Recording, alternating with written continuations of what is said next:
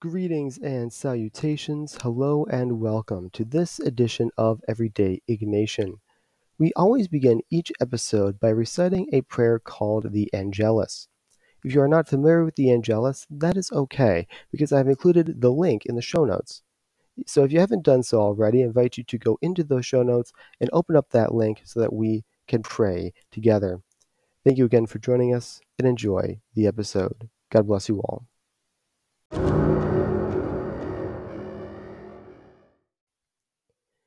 In the name of the Father, and of the Son, and of the Holy Ghost. Amen. The angel of the Lord declared unto Mary, and she conceived of the Holy Ghost.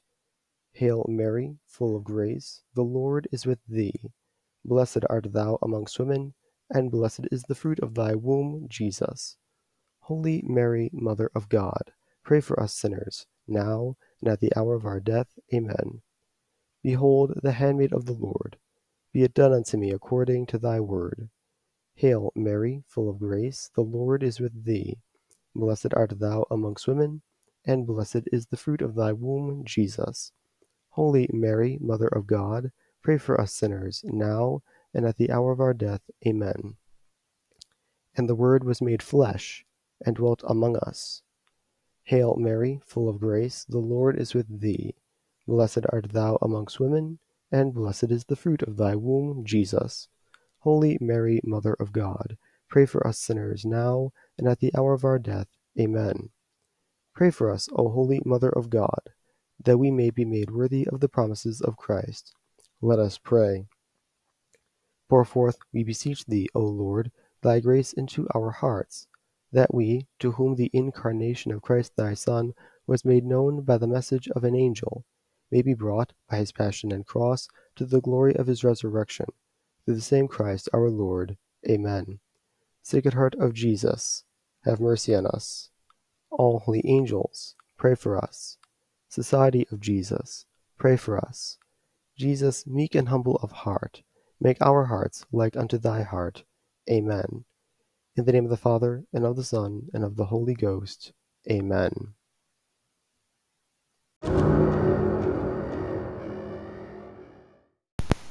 Hello, everyone. Happy Friday. I hope you all are doing well. Uh, this week, we're going to be talking all about the Jesuits and education. Now, I think it goes without saying that the Jesuits, excuse me, the Jesuits are among the best in the world when it comes to education. And if you you know you look at a lot of the great schools, uh, even today in the states, right? Look at Xavier, look at Gonzaga, uh, look at you know look at Georgetown, right? All these great universities, right? All these great universities, most of them are run by Jesuits. Look even at the pontifical universities, right? Look at like say the the Gregorian University, the really the first uh, university in Rome, really in history in Rome, really uh, that was founded by Jesuits. So the Jesuits historically have always had this education focus, right?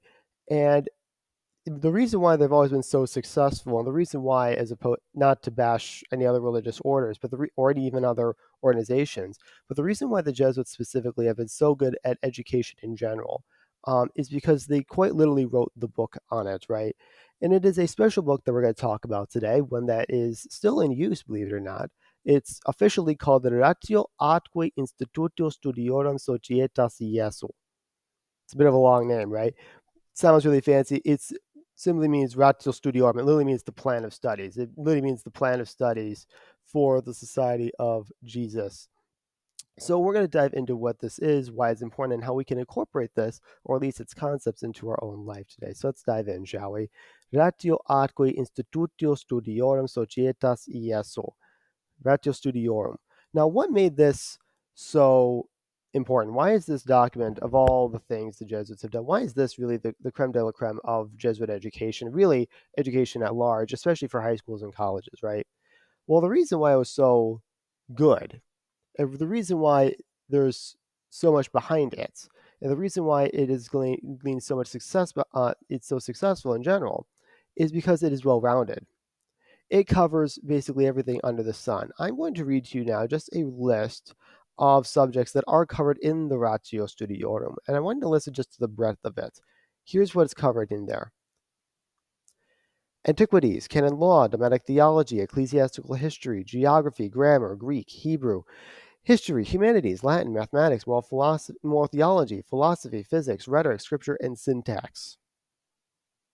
That's a lot. am I right or am I right? That's 18 subjects. 18. I don't know about the rest of you guys, but at least here stateside, I'm from the Archdiocese of Detroit. Uh, the, the typical school day for high schoolers has six, maybe seven subjects in it. Seven's more on the high. I'm uh, more on the high end.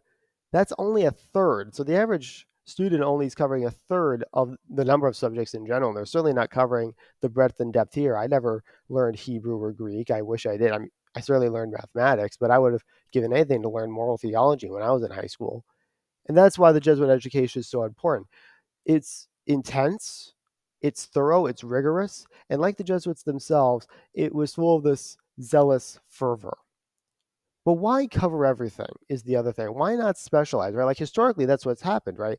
Historically speaking, especially when it comes to the intellectual realm, religious orders have specialized, right? Usually theology, right? Like the, the Dominicans, not bashing them, not throwing them under, under the bus, but they're specialists, right? Or the Franciscans, right? They're they're they, they do like their one thing.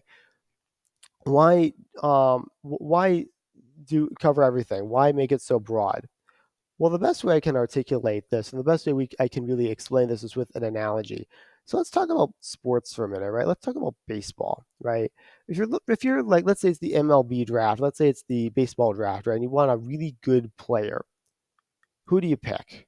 What kind of what type of player, in other words, are you looking for, right? Not necessarily names like Willie Mays or Shohei Ohtani, but like, but like, what kind of person do you want? The the well, the crown jewel, the ideal is the five tool player, right? Someone who can do everything, right? And someone who can cover the five major and key areas of baseball, right? Hitting for power, hitting for average, base running, fielding, and throwing, right? That's someone who can do everything. A mechanical man, in other words. The same is true with the spiritual life. If you want to create the best souls, or you want to create uh, souls, if you want to, if you the, if you want to form the best assets and be the best asset you can to serve the Divine Majesty and the church he founded, what you need to be is well rounded. You need to be that five tool, or in this case, 18 tool player. You need to be someone who can do everything, everything, or at least have a knowledge of everything. And that's exactly what the ratio does, and that's how it applies today. Because theoretically, if you are well rounded, if you are that mechanical man, that five tool player, you could at least in theory, go anywhere and do anything. And as history have, has proven to us with the Ratio and Jesuit education in general, especially uh, if you look at the classical in, in the Renaissance, um, it is that theory has been true. But we're not scholars, we're not theologians, we're not. At least I'm not joining the Jesuits, but if you are, I'll be praying for you, of course. Uh, but how do we, as everyday Ignatians, lay people, average Joes, average Janes, apply this, or at least the concept of it, to our everyday life? Well, I did some digging re- this week, and this is part of the reason why this edition has been a little late coming out. I did some digging and I discovered something. Uh, the great St. Robert Bellarmine uh, published a catechism. Um, and I wanted to surprise you guys with this. I think you guys would really like it. He published a catechism back in the day it's literally called A Short Catechism of Cardinal Bellarmine, illustrated with the images. It comes to us courtesy of our friends at the National Archives, and it's in this week's edition if you want to take a look. I took the liberty of taking that and uh, transcribing it onto flashcards, courtesy also of our friends at Quizlet. They are available 100% free. All you got to do, again, the link to it, the Quizlet link, is in this week's edition. If you dive in, it's in big, bold blue letters. Um, all you got to do is click it. Maybe you have to sign in, which is also free, and you can just start going. It's absolutely perfect though for lay people because it is it, it covers the two things that we just spoke about, right? It's a well-rounded approach to at least rudimentary theology, right? The understanding of the faith, right? Especially in our modern world today, we need an emphasis on apologetics and we need to arm lay people. But more than that, it's memorizable. It's extremely short. It's a classic catechism, right? So it's question and answer. It's less than 100 questions, which is very easily memorizable. And it just goes on saying, you know, what are the three virtues? What are the gifts or the fruits of the Holy Ghost? Giving you this basic but well rounded understanding of the sacraments, the church, who Jesus Christ is, the Trinity, uh, basic understanding of the faith and, and of the prayers that we say, and ultimately it's absolutely perfect for arming lay people. So again, every that link, um, and again, it's all for free, is in this week's edition if you want to take a look. But of course, there is more, and this is really uh, the perfect springboard to this. And this is a, uh, something that I've been working on for a while, and I'm going to be starting to do this. And as you know, um, as I alluded to last week, it'll be it's not going to be every week, but from time to time we will be doing this. We talk about a lot of abstract concepts here, right? We talk about things like zeal and magnanimity and you know efficiency and, and what have you, and and education, which are great, right? Of course, but if you're anything like me, you say, okay, great, these things are good. Zeal is good. Magnanimity is good. These Jesuit things are good. These Ignatian, the, this Ignatian school of spirituality is good. But how does it apply to me? How can I do it in a concrete way in my everyday life? What are some examples? So we're going to be launching in conjunction with our weekly editions on Fridays. That will not change, of course. Uh, but we're also going to be launching another initiative as well called the Father Blackrobe Stories. Uh, this is not, again, going to be an every week thing. This will be published from time to time. Uh, but uh, it's going to be a series of short stories about this fictional character, Father Blackrobe, um, and his work at a school in Vermont. Um, and it's going to be diving into, especially in an educational setting, right, which is where Jesuits typically work, um, how we can exercise these Ignatian charisms and uh, and this Ignatian school of spirituality that we all love and cherish. The first edition actually is going to be published literally right after this episode. So if you want to take a listen, just stay on Spotify or Apple Podcasts, wherever you are listening to us right now. The, it will also be available in written form on the website as well, everydayignatian.com um, uh, as well. So really the whole concept and so the again the objective with father black was to make everything more concrete right make it every single day every day so let's pray a prayer of thanksgiving of course as we wrap up uh, first of all let's pray a prayer of thanksgiving for the Jesuits in their role in education. And prayer for Thanksgiving, especially for Cardinal Bell, uh, Saint Robert Bellarmine, rather, uh, for providing us with that catechism, which is absolutely perfect, by the way. Um, fun fact: the catechism he wrote inspired the Baltimore Catechism. The question and answer format inspired the acclaimed Baltimore Catechism. So let's, of course, give thanks to him and all the Jesuits who formed education. Let's also pray a special prayer for the order as well. As we all know, the Jesuits have been struggling, and this is going to be more one of my long term projects. Um, and you know, and he goes without saying, you know, they're not doing well right now. Now, where it went wrong, how it went wrong, I don't know. I'm actually that's actually going to be a, a distant, distant thing we're going to be doing, but I digress, diving into that. Uh, but let's pray, of course, for the order that they can renew that zealous education of good, solid education. That is uh, good, morally sound education, not nothing that has become soft like so many of us have experienced today. So let's pray, of course, for that and pray, of course, a prayer of thanksgiving to our blessed Lord and pray that uh, this endeavor with the Father Blackrobe stories may be a success as well, and that through those stories, those of us who struggle, like myself, with those abstract concepts can get a fuller understanding of the faith. So that concludes this week's edition. Thank you all very much for joining us. If you are interested again in those short stories of Father Blackrobe, the first ver- uh, the first inst- uh, installment will be right after this episode.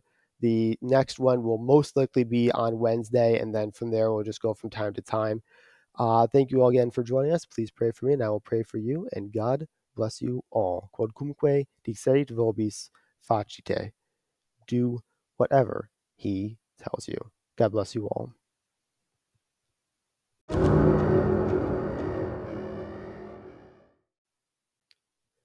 Thank you again for joining us for this edition of Everyday Ignatian.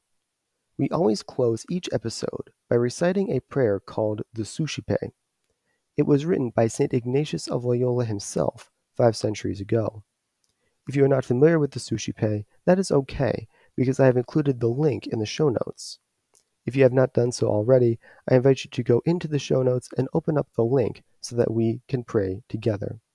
Thank you again for joining us, and remember, quodcumque dixerit vobis facite do whatever he tells you.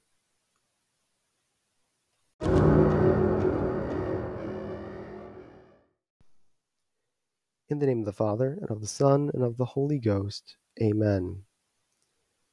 Take, Lord, and receive all my liberty, my memory, my understanding, and my entire will. all that I have and possess. You have given all to me. To you, O Lord, now I return it. All is yours. Dispose of me wholly according to your will. Give me only your love and your grace, for this is enough for me. Amen. Sacred Heart of Jesus, have mercy on us. All holy angels, pray for us.